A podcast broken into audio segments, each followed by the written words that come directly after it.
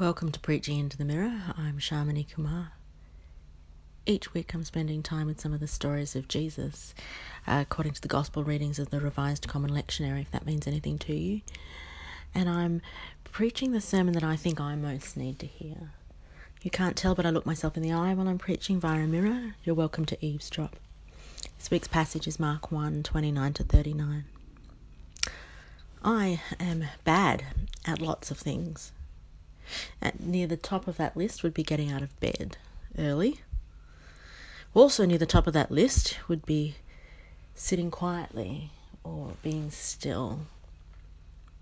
And yet, in this passage, we find Jesus doing both of those things getting up early and going to a quiet place to pray. I'm assuming there can't possibly be a message in that for me, really.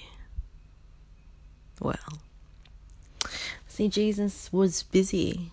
Jesus had a lot of demands on his time and his attention. Jesus had ambition. He had things to do, people to see. And yet he got up early and spent time with God in the stillness.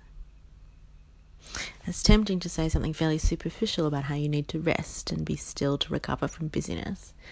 And and that would be true. But I also think it's deeper than that. I think that connecting to the core of your own being is essential for grounding a busy life, especially when its busyness is dealing with vulnerable people a lot of the time.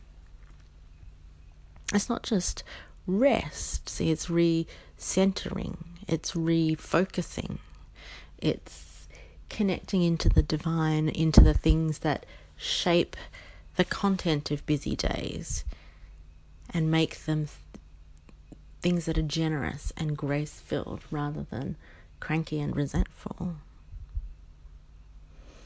And right now, I'm looking into the mirror and I'm definitely not preaching to the converted. And this is something I need to learn to do. With God's help, I will. Amen.